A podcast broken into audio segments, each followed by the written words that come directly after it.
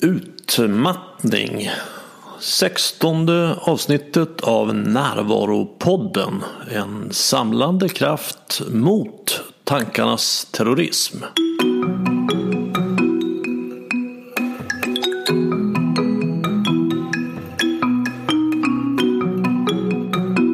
Det här är Bengt Renander.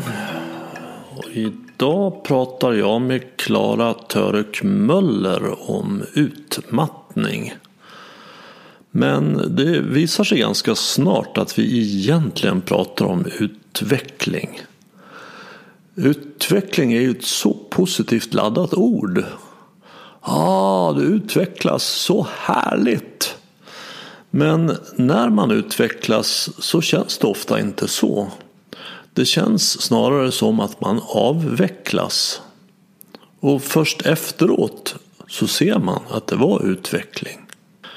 I samtalet med Klara så refererar jag till steg i hjältens resa.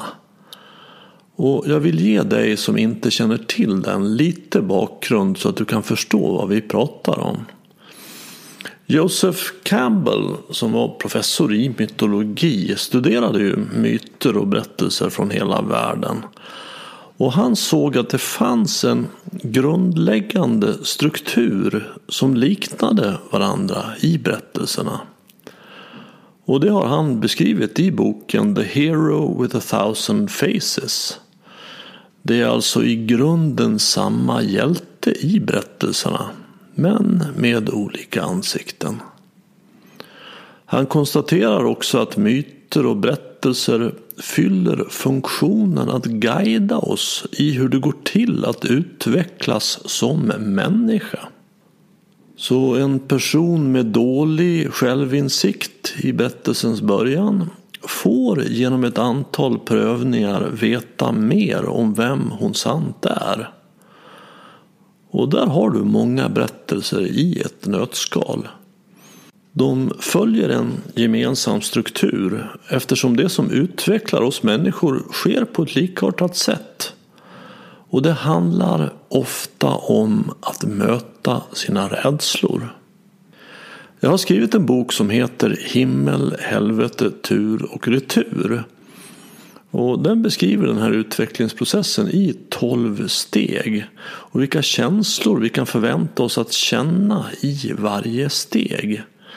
Det är samma process som Campbell visar att huvudpersonen i berättelser går igenom.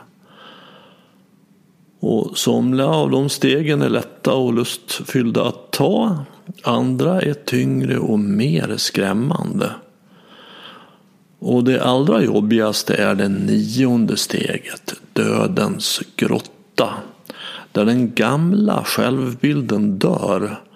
Och det är vad jag refererar till i samtalet med Klara. Om du, liksom jag, tycker det är intressant att veta mer om hur det går till att utvecklas så finns boken Himmel, helvete att köpa på min hemsida renander punkt nu eller hos Adlibris och Bokus. Klara Török Möller har ett förflutet inom utbildningssektorn. Bland annat som pedagogisk rådgivare, förskolechef, rektor och skolchef. Och hon har också erfarenhet av att vara utmattad i flera olika perioder.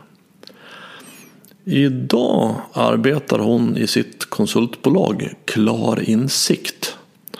Bland annat med att hjälpa människor förebygga utmattning och att komma vidare ur den. Vi samtalar om utmattning som en givande existentiell kris och som en ovälkommen vän. Vi pratar om att lära sig leva inifrån och ut istället för utifrån och in.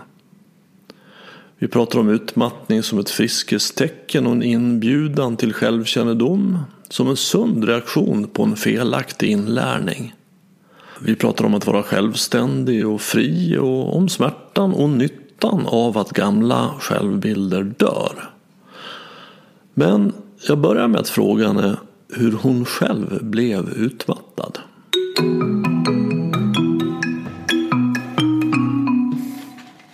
Jag skulle väl säga att när jag som ung vuxen eh, bestämde mig för att nu jäklar ska jag eh, lägga manken till och eh, bita ihop och göra hundår och eh, se till att f- bli en lyckad samhällsmedborgare med aktning och värdighet. Eh, så på något vis.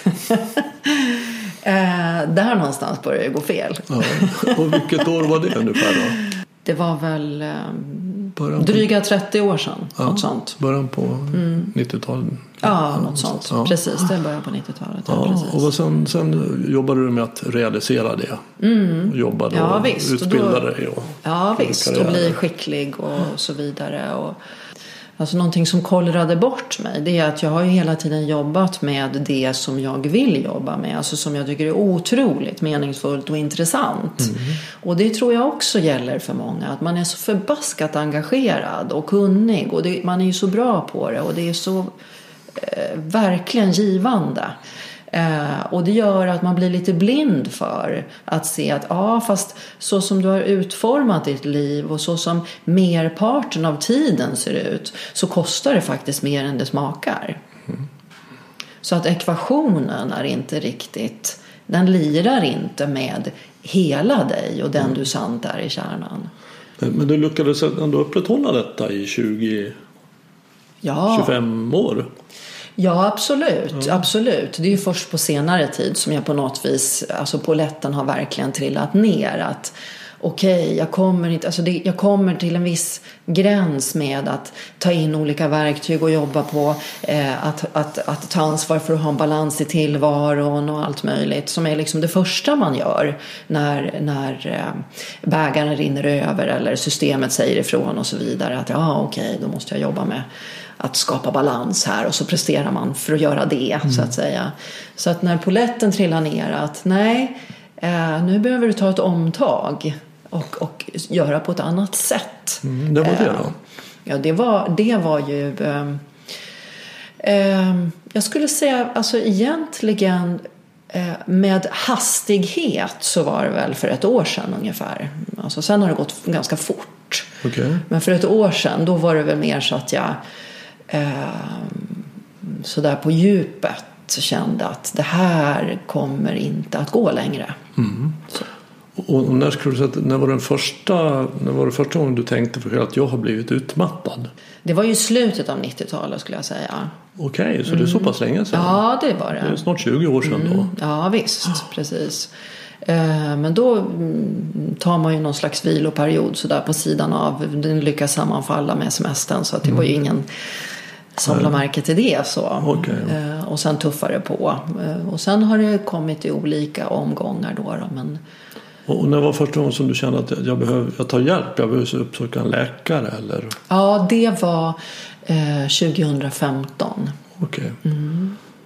Så fram till dess så var du den här gruppen som du pratar om som egentligen var utmattad men inte hade insikt i det eller ja, diagnostiserat ja. sig själv. Ja, absolut. Så du har en, så en femton års erfarenhet av det. Ja, mm. absolut. Men, men sen gick det inte längre.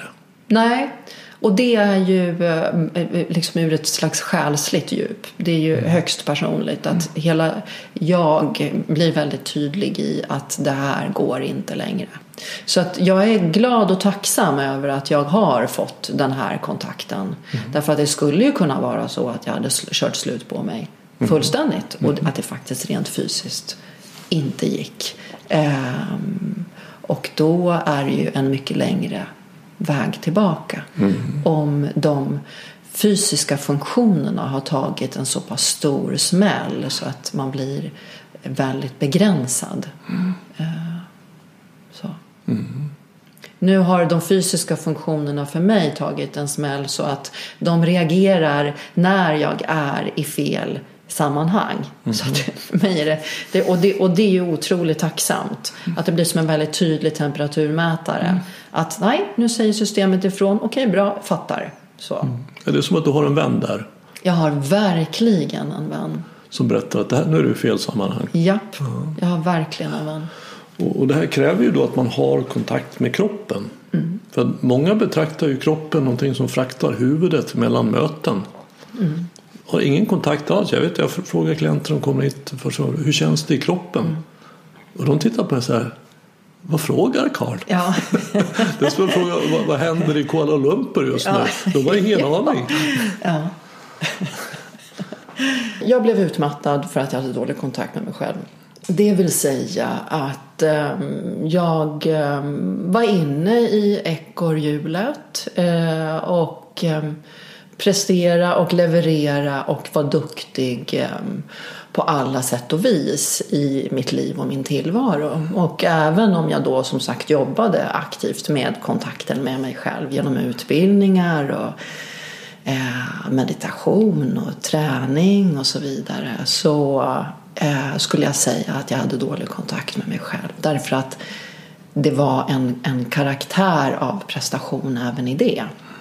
Att om jag bara gör de här sakerna så är det som flytväst som håller mig flytande, som håller mig ifrån att bli utmattad. Mm. Men egentligen så, så eh, var jag inne på ett, ett eh, spår då jag inte lyssnade på mig själv på, på rätt sätt. Eh, så att det var bara en, en form av mm, tillfällig livräddning så att säga. Eh, mm. så, så vad hände då? Vad...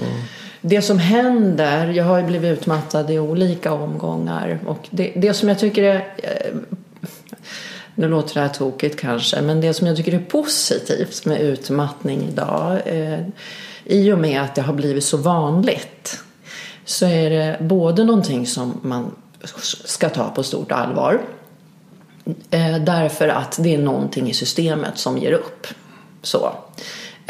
Det är också någonting som man inte behöver ta på så stort allvar på så sätt att eh, det är eh, sunt att systemet ger upp. Det vill säga vi ska se det som naturligt och sunt att det är någonting i oss som protesterar. Eh, så att, eh, att göra det till eh, att se det som någonting som faktiskt är naturligt och sunt. Mm. Det kan göra att man inte, det är det jag menar med att inte ta det på så stort allvar, att vi ska se det som, det är faktiskt en form av friskhetsfaktor mm. när systemet säger till ordentligt. Så att, och det är väl det som händer när man blir utmattad. Systemet mm. säger till. Och i vilken form, det kan vara olika. För mig var det att jag sov sämre och sämre, att jag eh, utvecklade olika former av eh, alltså kroppen utvecklar olika former eh, av protest. Eh, under ett tag vet jag att jag hade mycket eksem. Eh, sista gången här så var det att jag utvecklade spänningshuvudvärk som jag aldrig haft tidigare och som inte värktabletter hjälpte på, så Så att eh, olika sätt som systemet säger stopp. Här, nu är du ute på fel eh, spår här. Mm. Eh, så. Kan du beskriva, alltså, första gången du, du blev utmattad. Mm.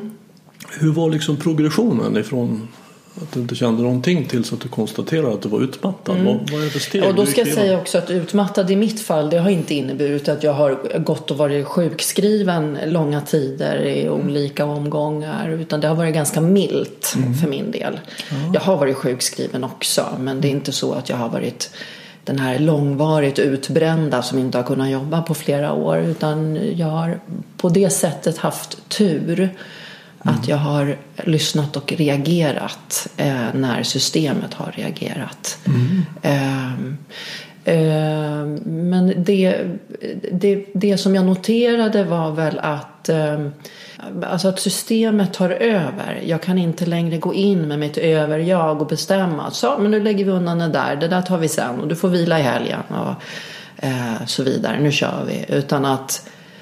Nej men banne, men jag kan inte kontrollera tankarna här, utan nu är inte jag med kognitivt. Jag har inte samma närminne. Eller nej, jag kan ju inte sova vare sig jag vill eller inte, fast jag vet att jag har en viktig dag imorgon och behöver vara pigg och fräsch och så vidare. Mm. Eh, och det skapar ju, är man en människa av en, alltså en vän av ordning eh, som jag är, jag gillar ju struktur och kontroll och så, vilket verkligen har behövts eh, i mitt yrke, så blir det väldigt läskigt att inte kunna sätta sig över systemet. Eh, så att, och den rädslan i sig, det, gör ju, det blir som lite grann att mattan dras undan under fötterna på en. Eh, att, eh, och, och då drar det igång grejer. Om, om rädslan kliver in att vad sjutton är det här? Nu har jag inte längre kontroll. Eh, då blir det som en, en, liksom, en ond cirkel, det går snabbt då. Mm. Och när du säger kontroll över systemet så får jag då en bild av att, att det handlar om kroppen, egentligen känslorna och kanske också viss mån tankarna. Alltså du kan inte längre styra dig själv med viljan. Nej, exakt. Mm. Mm. Ja, vad hände sen då?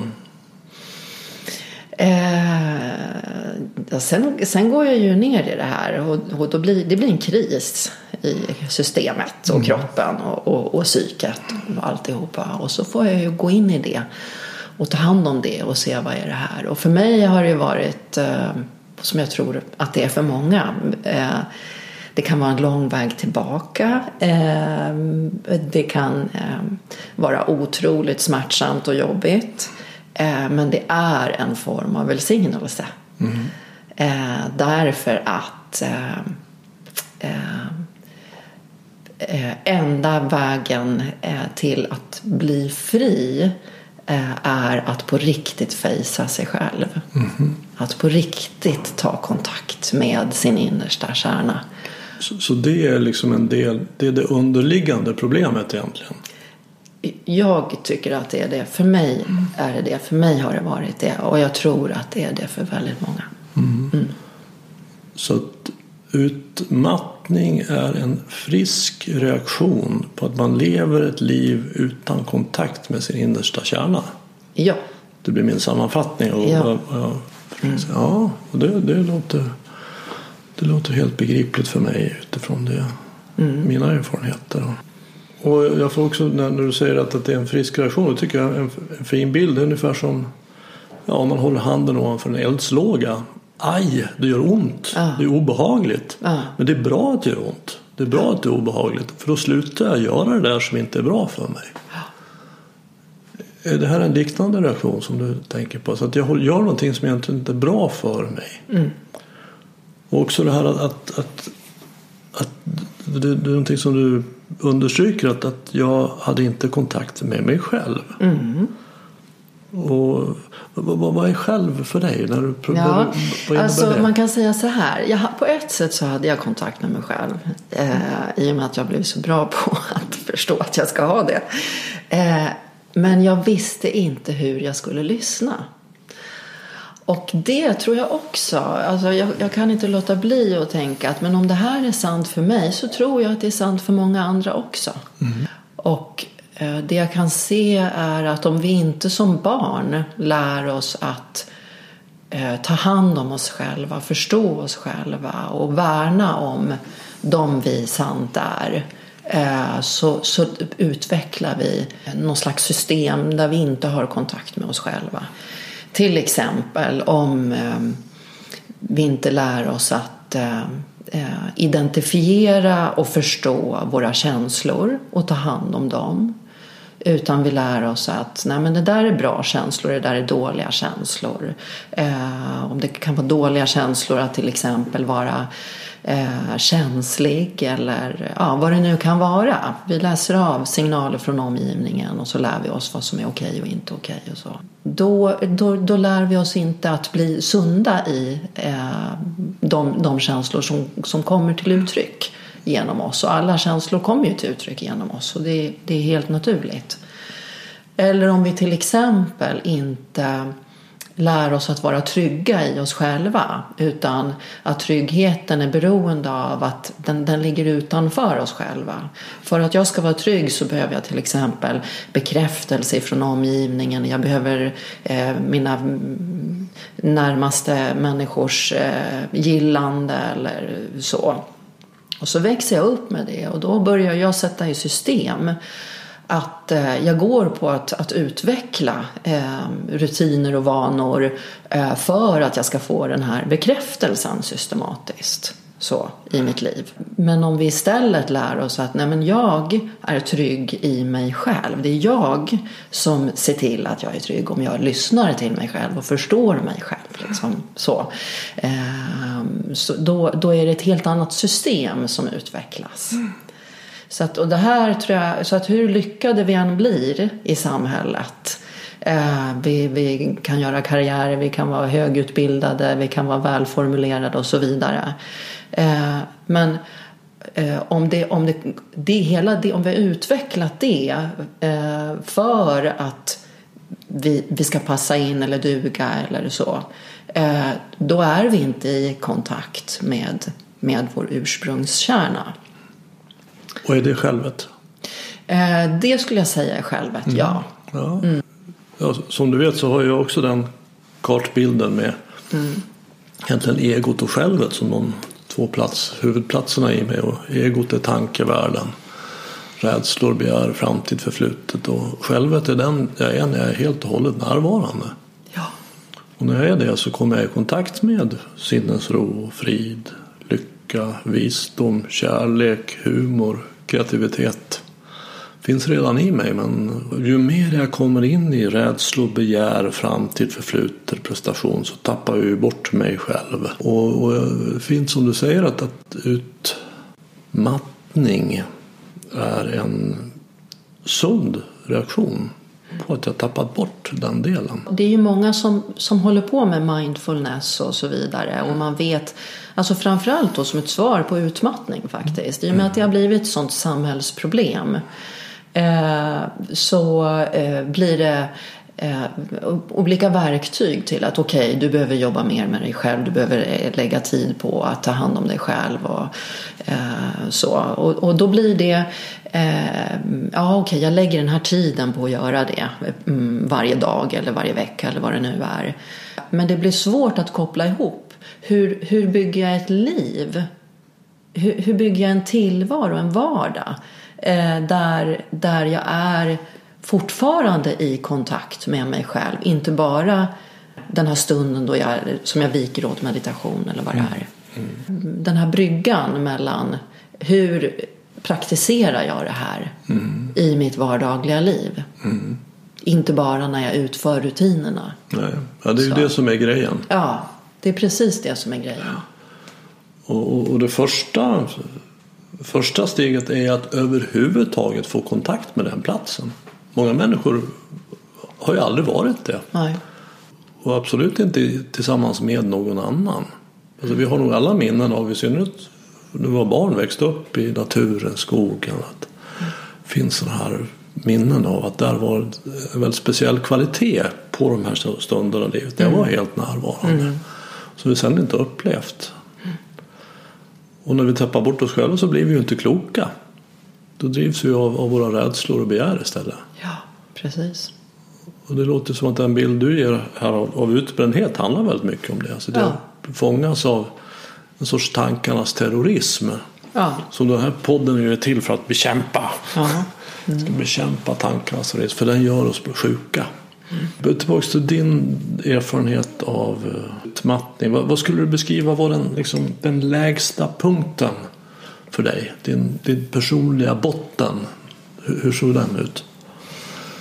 Oj. Mm. Jag vet inte, därför att det är också så här att i den lägsta punkten där finns lösningen, där finns kraften. Så att mm. när jag når den lägsta punkten, då hittar jag också svaret. Det är därför så, jag är intresserad ja. för den. Så att för mig är det på något vis när, när systemet, jag säger systemet, men det blir liksom hela...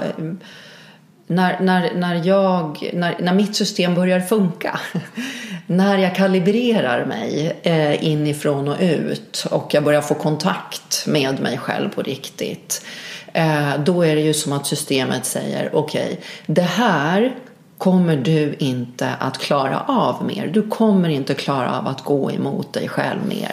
Mm. Det kan finnas tusen och en argument och anledningar till varför jag skulle ha fel om jag skulle fortsätta att säga att jo då för sjutton. Det finns tusen och en anledningar till varför du skulle klara av det. Men om systemet nu säger att nej, det spelar ingen roll vad, vilka argument som finns som kommer utifrån och runt omkring. Jag, ditt system, säger att nej, här är det stopp. Du får bara gilla läget. Där blir det ju också tydligt för mig att okej, okay, jag behöver välja en annan väg. Jag behöver göra på ett annat sätt i mm. mitt liv. Och då öppnar sig ju massor av dörrar och möjligheter. Vad vill jag då? Vem är jag? Vad är viktigt för mig? Vem är jag egentligen? Och då, då blir det ju som en, en... att hela världen får färg igen. Det är som att sitta med en, en rik palett. Så. All, allt är möjligt. Mm. Eh, och det är otroligt fint och häftigt. Och, och otroligt mycket kraft i det. Eh, och då är det klart att jag skulle kunna börja på en ny kula. Att ja, men det verkar häftigt. Och tänk om jag skulle bli bra på det där. Och jag kanske skulle så. Eh, men då kommer jag gå fel igen. För att då, då är jag ute efter vad jag... tänker skulle se bra ut kanske på C V:t eller vad jag kanske skulle kunna prestera bra i och så. Utan mer, men vem, vem, vem är jag? Vem, vad är lustfyllt för mig? Vad är inspirerande? Vad är stimulerande? Oavsett vad som är skattat som värdefullt i vårt samhälle eller inte. Och så. Så att det, börjar, det, det är ju en äventyrsresa som börjar där. Absolut. Jag, jag tänker på den nionde... nionde steget i, i hjältens resa, alltså den dramaturgiska modellen om hur, hur man utvecklas, utvecklingsstruktur. Jag skriver om det i min bok Himmel, helvete, tur och retur. Och den nionde punkten är ju dödens grotta, alltså känslan, ångest, alltså där den gamla självbilden dör. Man får möta det man är som allra mest rädd för, och den gamla självbilden dör. Och eh, när det väl har skett, alltså det är, ofta sker det ju en grotta när man ser filmer. Det är Gandalf grå dör i dvärgarnas grotta och återkommer då som Gandalf vit, den han sant är. Och, och det är det som sker. Alltså den här gamla, duktiga, effektiva som klarar allt, tänka, göra, mm. den dör. Mm. Och, det, och då finns det ju ett ögonblick då den är död. Mm. Och den nya har ännu inte kommit. Mm. Och, och, och det är ju ett, för, i alla fall för egot, ett väldigt ångestladdat mm. tillfälle. Yep. Alltså, jag, vet, jag vet inte längre vem jag är. Mm. Men, men det tionde känslan är ju lust. Så att, att lust bor granne med ångest. Alltså att när man väl har kommit ur det. Mm. Så vem, vem kan jag bli nu när den gamla är död? Mm. Och vad det här, vad hela den här processen, utvecklingsprocessen i grunden handlar om, är ju just att jag ska kunna bli mer den jag sant är. Mm. Jag ska kunna återfödas som den, mer den jag sant är. För jag har varit lurad. Mm. Inte någon som har medvetet lurat mig, men, men jag har blivit tagen in i ett samhälle och en struktur där, där jag är, tror att jag är älskbar för att jag är duktig. Mm. Och det här kollapsar då. Mm. Det är verkligen intressant. Mm. Mm. Så är det. Och, så, och just det där med också att det här tillståndet då mellan, mellan döden och lusten. Mm. Eh, så där är det ju många människor som det är ungefär det läskigaste man kan tänka sig. Mm. Att vara i det tillståndet, att inte veta. Mm. Det är ju moratoriet kallas det tillståndet. Alltså den, den, det hämtade från Bibeln tror jag.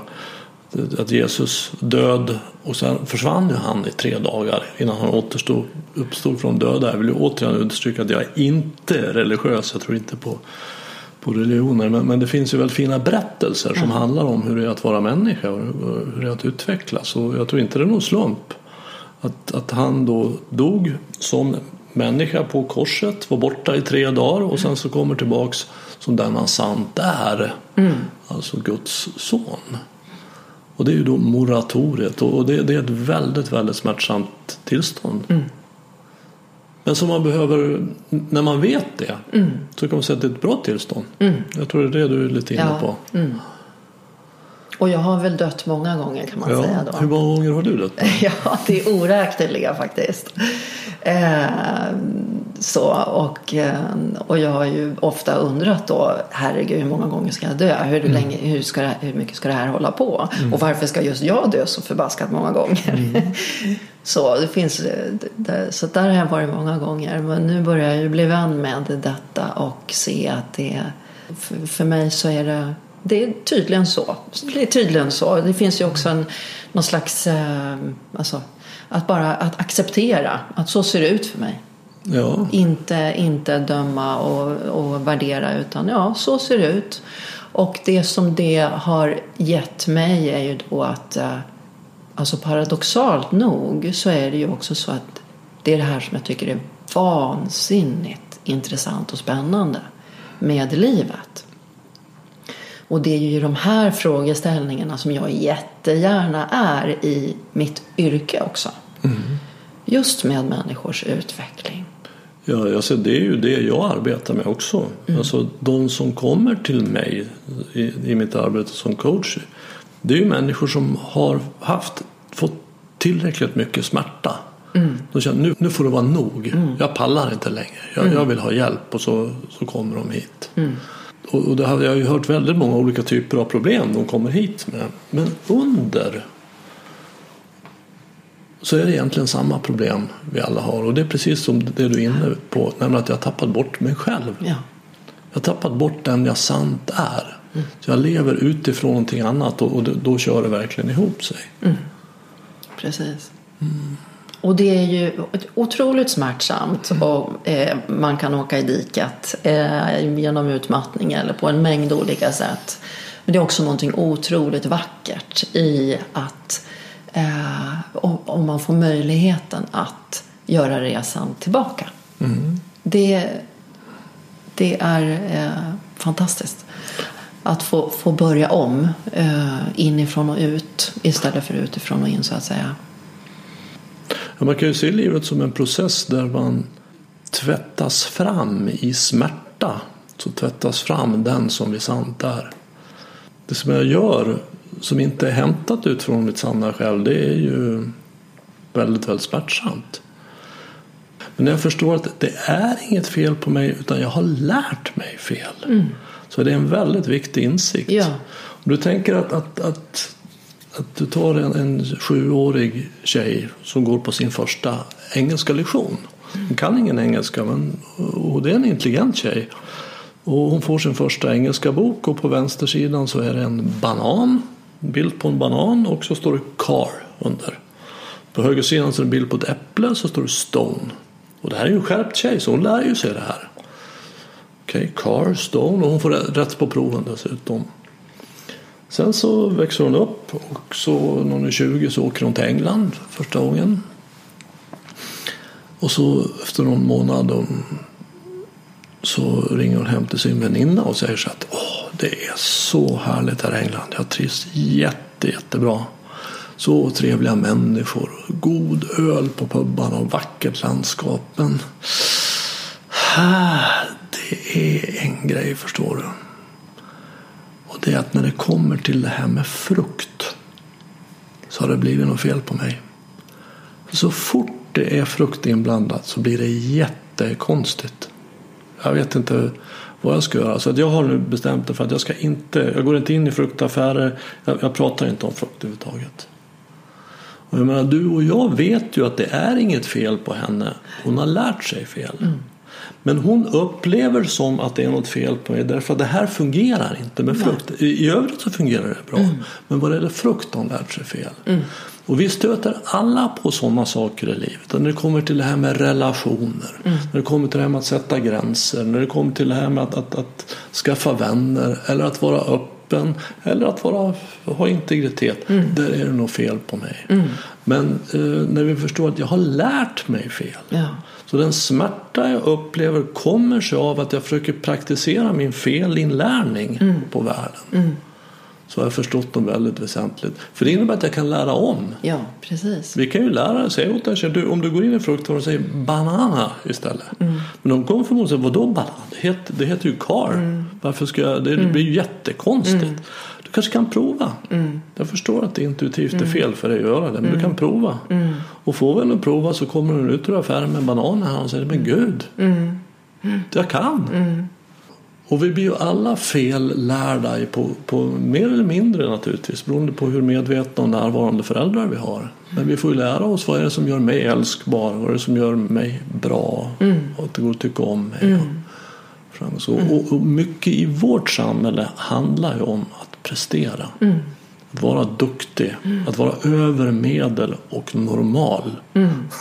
Ja visst. Dels har vi ju välmenande föräldrar som eh, vill hjälpa till med okej, okay, de här sakerna behöver du kunna och utveckla för att det ska gå bra för dig här i, i världen, lille vän. Så, eh, och vi är också otroligt receptiva i att studera omgivningen. Vad är det? Vad, vad behöver jag för att ingå i ett sammanhang och vara omtyckt och så vidare. Så att eh, det, det är många krafter som gör att vi blir väldigt bra på det. Mm. Eh, men eh, eh, vi blir mindre bra på Eh, att, att eh, förstå oss själva, att läsa oss själva, tyda mm. oss själva. Mm. Så att eh, jag brukar tänka att jag eh, har utvecklat att vara bra på att höra mig själv, men jag har inte fått lära mig hur jag på riktigt eh, lyssnar till mig själv. Okej, okay, vad är skillnaden där med det? Ja, alltså att eh, lite grann det som jag var inne på från början. Att jag kan vara bra på, okej, okay, nu är jag trött, då behöver jag göra det här. Ja, nu är jag stressad, då behöver jag göra det här och så vidare. Eh, men att på riktigt förstå eh, vad är det som får min klocka att ticka? Vad är det som jag växer av? Eh, och hur är jag egentligen? Och eh, är det verkligen okej okay att vara hela jag? Och hur ska jag kunna leva ett liv där, där det hela jag får plats och så vidare? Mm. Så att, att liksom stämma av inifrån och ut istället för utifrån och in. Så att höra sig själv, om jag förstår det rätt, och det, det är att, att det finns en röst i mig som säger någonting, mm. men jag gör inte som den säger. Nej, och att precis. Lyssna på sig själv, det är att, att också göra som den säger. Ja, precis. Ja, och du, du använder uttrycket att, vad säger du, lyssna utifrån in eller göra utifrån in, eller vad? Att jag kalibrerar mig själv så att säga inifrån och ut. Inifrån och ut, okej. Okay. Ja, ja, ja. Vad menar du med det då? Ja, att, att om jag till exempel, som det jag efter då min utmattning försöker att se eh, hur bygger jag upp ett, ett annat liv då, då som inte funkar som det gamla, eftersom det inte funkade så bra för mig. Eh, Okej, okay, vad mår jag bra? Vem är jag när jag är helt och hållet mig själv och inte tänker eh, nu ska jag vara strategisk, nu ska jag lägga band på mig på vissa delar för att jag ska frisera bilden så att jag passar in i olika system, olika sammanhang och så vidare. Utan jag bara, jag bara är mig själv. Mm-hmm. Och det är just därför som jag gör bra, för att jag är mig själv. Så. Och då behöver jag träna upp mitt öra. Det är som att studera mig själv på nytt.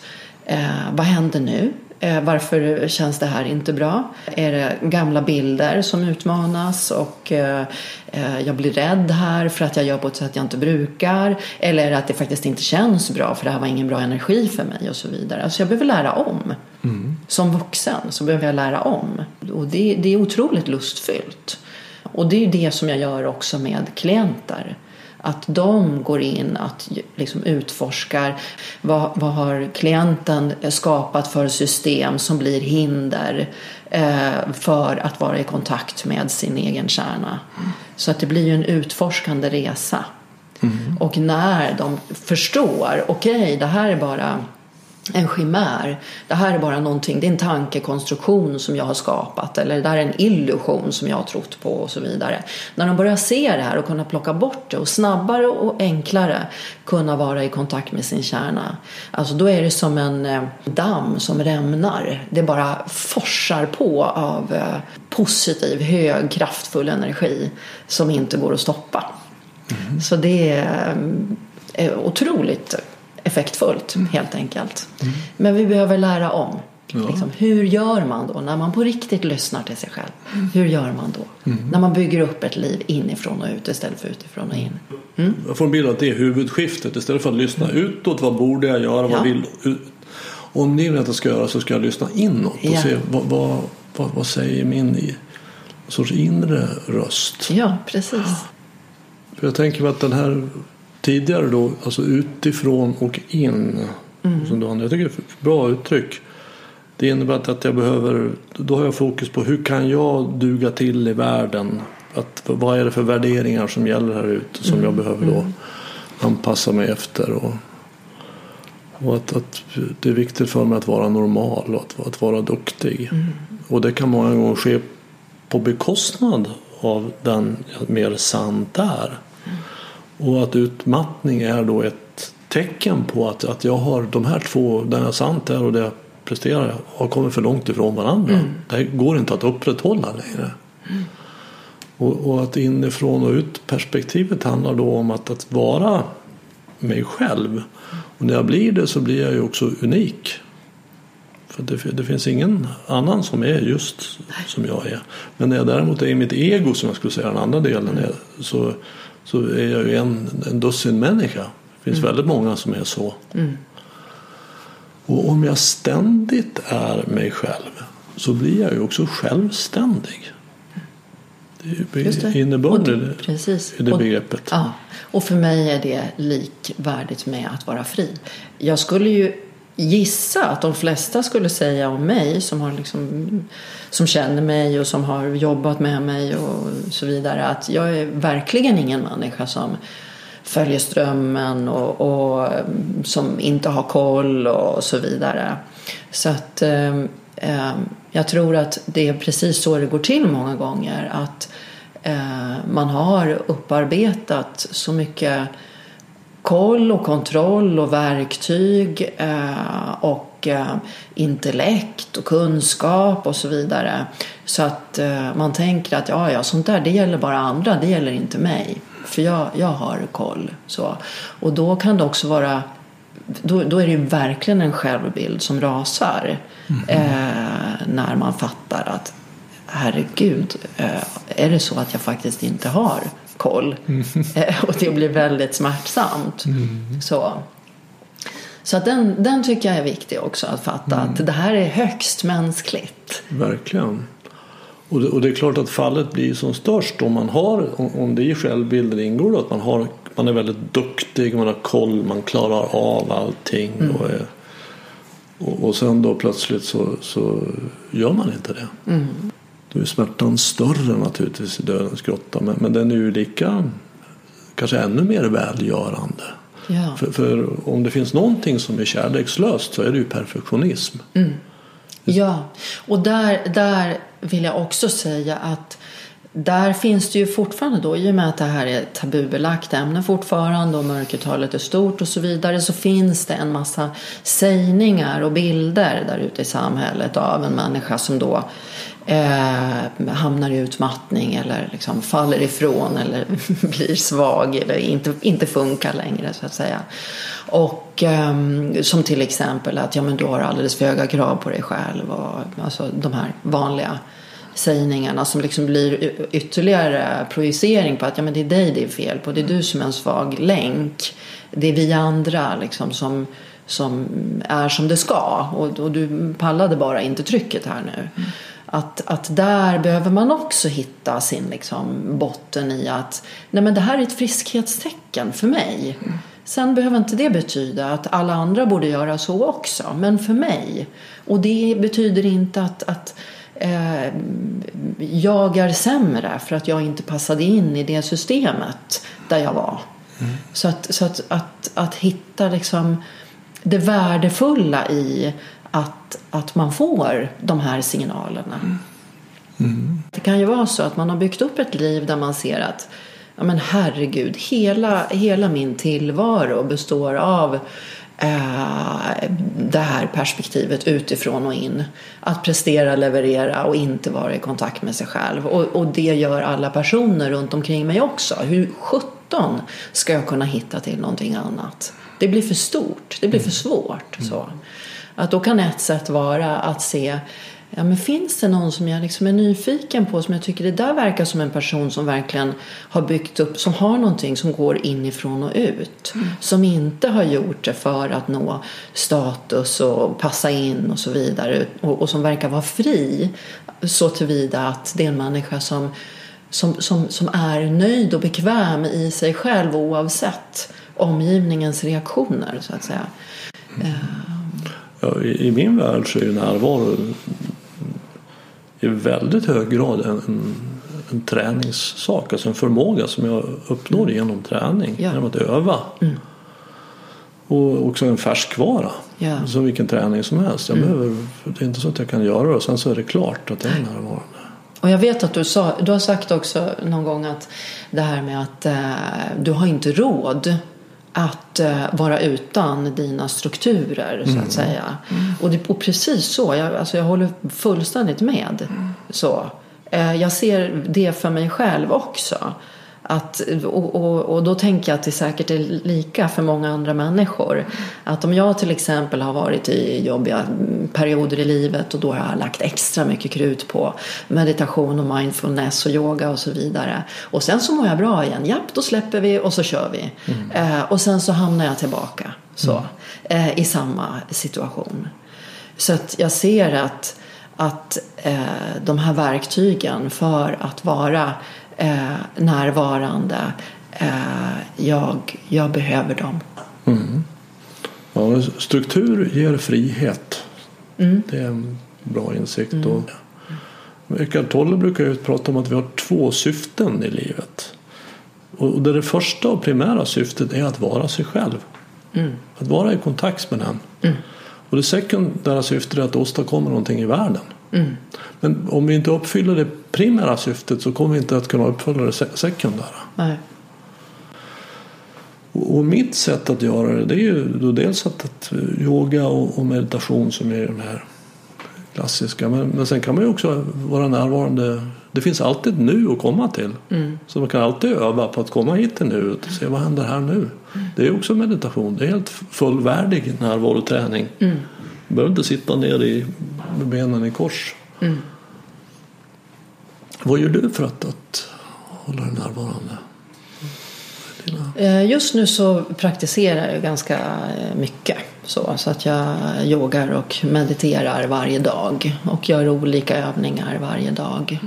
Mm. Och också alltså, i att vara närvarande, medvetet närvarande i, i möten.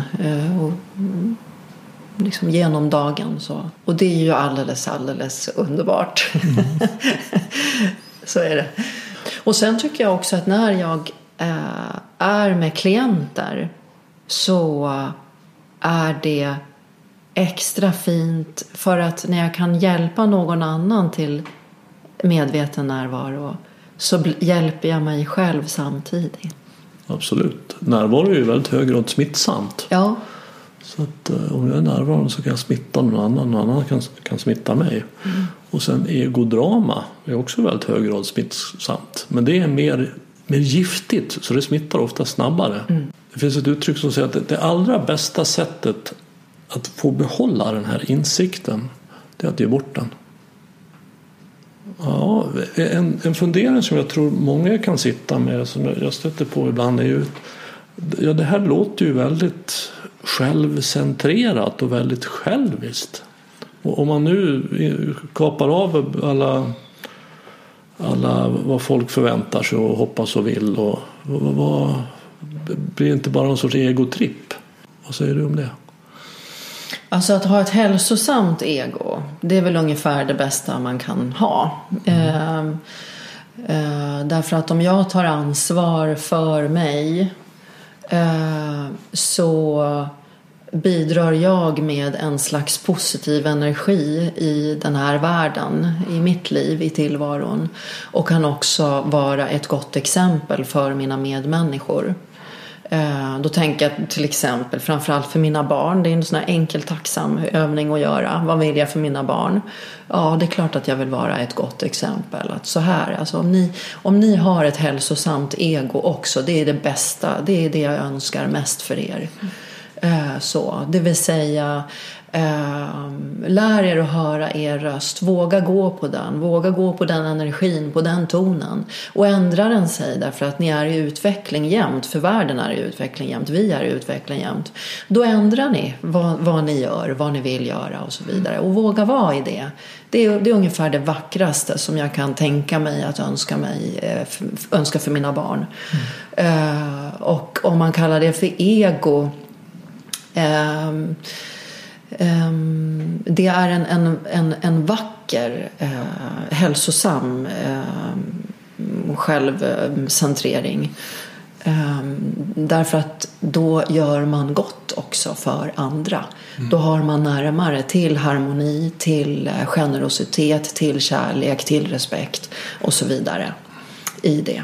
Mm. Jag, jag tänker på ett bra uttryck som säger att, att självisk är inte hon som gör som hon själv vill, utan självisk är hon som kräver att andra ska göra som hon vill. Mm.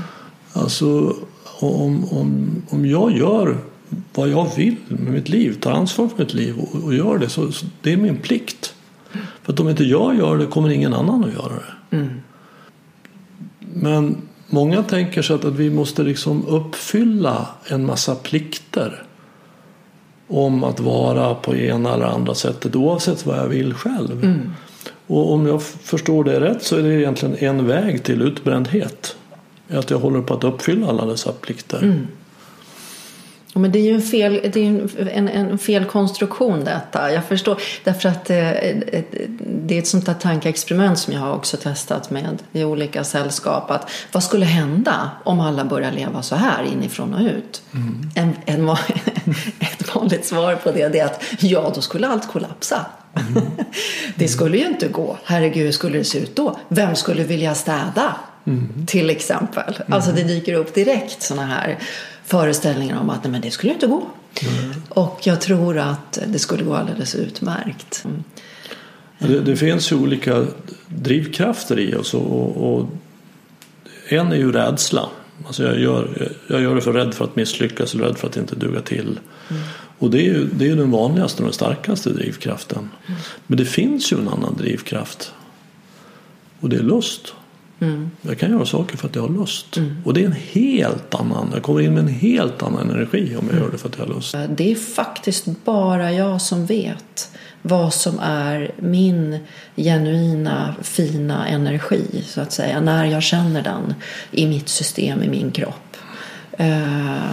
Det spelar ingen roll hur samhället är uppbyggt och vad andra människor tycker eller vad de tycker att jag är bra på eller mindre bra på och så vidare. Det är bara jag som kan säga vad som är mitt, eh, det här basset så att säga, mitt mojo, liksom, mitt guld. Mm. Det som är eh, min härliga eh, energi. Mm. Så, och, det, och i det finns också en, en, en frihetskänsla. Det är en frihet eh, att följa det. Att, att, eh, det blir som en, en, en hemlig trädgård liksom. Eh, som är, som är bara min. Ja. Mm. Och sen kan jag dela med mig av den såklart. Och det är fantastiskt och jättebra. Men, men, men hur den ser ut och vad den är, det, det kan bara jag svara på. Mm. Så, så det handlar om att gå ifrån att vara, låta rädslan vara den drivande kraften i livet till att vara autentisk. Ja. Alltså att utgå från den jag sant är. Mm. Och om jag inte lever mitt liv utifrån mig själv, alltså utifrån en autenticitet, den jag sant är, så blir mitt liv i alla fall i någon grad förspilt.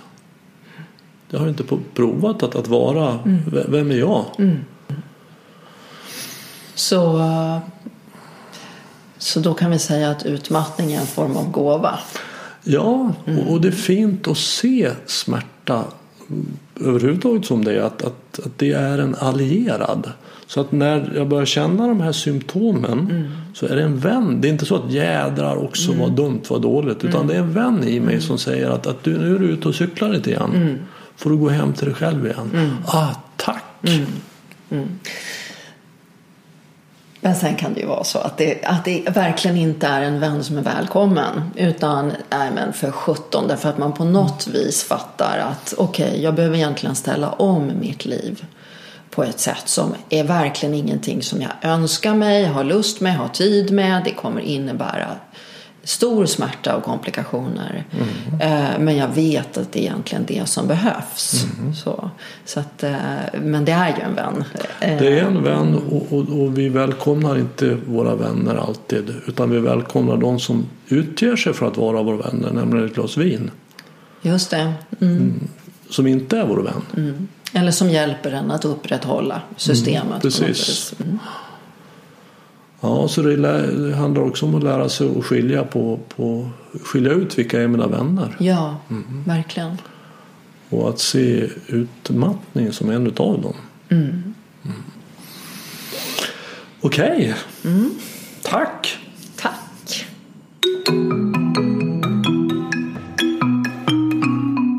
Vill du komma i kontakt med Klara så finns en länk till hennes hemsida på min hemsida renander punkt nu. Att göra den här podden är ett sätt för mig att bidra till kampen mot tankarnas terrorism. Ingen terrorism skördar fler offer än den.